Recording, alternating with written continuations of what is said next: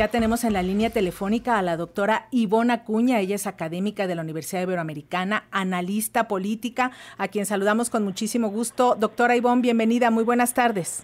Muy buenas tardes, Lénica. Saludos al auditorio. Gracias. Pues, ¿qué representan los resultados tanto para el P R I como para Morena de la jornada de ayer?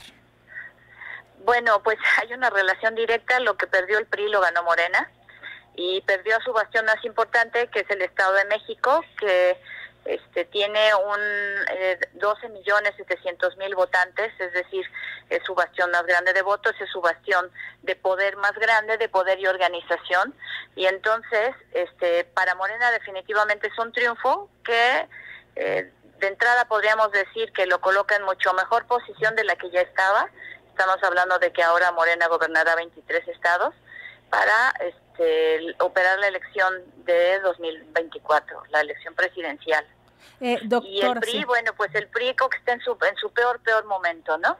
Eh, doctora, precisamente a partir de hoy y hasta finales de agosto se vienen momentos sumamente intensos en los partidos políticos porque pues tienen que elegir primero eh, cómo van a seleccionar a su candidato y después pues seleccionar a los candidatos. Eh, en Morena se han dado como una pausa, por lo menos el día de hoy, eh, están llamando a Marcelo Ebrard, me imagino que van a delinear alguna estrategia, pero por el otro lado, por el lado de la, la Alianza Va por México, pues vemos cero autocrítica. Están jubilosos como si no hubiera pasado nada. Sí, este, y están en problemas porque Morena tiene prácticamente un año placeando a sus candidatos y la oposición este, tiene un, un, un número este, muy alto, pero no tiene liderazgos fuertes, a alguien que realmente vaya a encabezar la candidatura del año próximo. Entonces sí están en problemas. Eh, no sé si ya está, entra en sus cálculos perder dos mil veinticuatro, seguramente harán, por lo menos discursivamente, lo posible para posicionarse, pero realmente se están tardando mucho. Y en el asunto de los retos que enfrentan ahora pues los ganadores de la jornada electoral de ayer, eh, tenemos a, a Delfina Gómez, que pues gobernar el Estado de México no es cosa sencilla, es un gran reto, y por el otro lado Coahuila, pues que se convierte ahora pues en un bastión de suma importancia para el el P R I, porque pues ese Condurango es prácticamente lo uno que le queda. Eh, ¿Qué retos enfrentan estos ganadores? Bueno, eh, mo, este, la, la, la maestra Delfina Gómez eh, tiene un reto enorme, por supuesto. Primero es este efectivamente el tamaño del Estado y con él de sus ene problemáticas, de la multiplicación de problemáticas. Eh, y tiene que desmontar la estructura priista, es decir, el hecho de que el P R I haya perdido esta elección para gobernador no quiere decir que en automático va a desaparecer la estructura económica y política que el, que el P R I tiene en el Estado de México. Entonces, este, pues hay que desmontar esa estructura si realmente se quiere incidir en términos de políticas públicas en el Estado.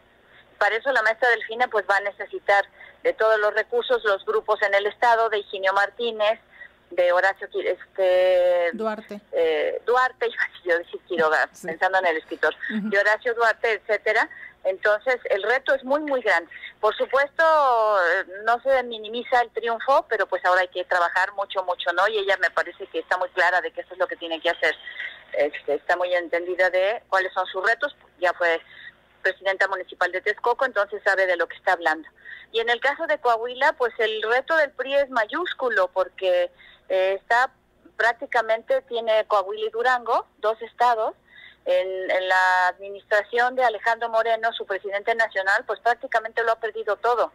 Y entonces ya no tiene importancia a nivel de territorial, este está en número de puntos, podría, pues más bien parece que se va, va a convertirse en un partido de la chiquillada que le llaman, ¿no?, entrecomillado, de los partidos pequeños. Y entonces, pues su reto sería seguir en coalición. Eh, el P A N tampoco la, la, la, la tiene muy fácil, o sea, tampoco Tampoco este, estas elecciones lo han posicionado y dudamos que se posicione hacia dos mil veinticuatro. Es el segundo partido de oposición y es débil, pues es una oposición débil, entonces es, tienen mucho que hacer. Eh, por ejemplo, en el caso del Estado de México, doctora, ya empezaban a hacer algunos análisis respecto a que el poder, eh, el grupo Atlacomulco había perdido el poder político, pero ponían en duda si había perdido el poder económico, que es como usted eh, está, está diciendo, es esta estructura priista pues que está arraigada ahí, ¿no? Sí, y es, y es este precisamente el origen de su poder político, ya lo dijo este alguno de los grandes personajes del Estado de México, este Juan González, que un político este pobre era un pobre político. Pero de, de ahí, digamos, el reto de este de hacer también una nueva forma de política, es decir, no una política basada en el dinero y los negocios, sino una política distinta en la redistribución del presupuesto, como se ha hecho a nivel nacional desde que llegó el presidente López Obrador, y pues este veremos qué tanto puede avanzar. Lo vemos a nivel nacional, o sea, el presidente no ha podido desmontar todo, ni, ni la estructura política, que es a la que más ha apostado, y, y no tampoco la estructura económica de un sistema este, neoliberal, por ejemplo, económico, que ha privado. Vamos a ver qué logra hacer la, la maestra Delfina Gómez en el Estado de México, hasta dónde puede llegar. Y en el caso de, de Coahuila, eh, la sombra de los Moreira, eh, doctora, ¿qué tanto va a seguir pesando? Pues yo creo que va, va a pesar, y pesó en esta elección eh, la popularidad del, del, del gobernador eh, Riquelme, en, este, en, también en cuanto a la aprobación que tiene por parte de la ciudadanía. Ahí el presidente no... no presentó competencia en función de la popularidad del gobernador, que por eh, años ha salido en las encuestas como siempre en el primero o segundo lugar, como los mejores gobernadores de la República. El otro es el gobernador este de Yucatán, con quien pues ha competido ese primer y segundo lugar.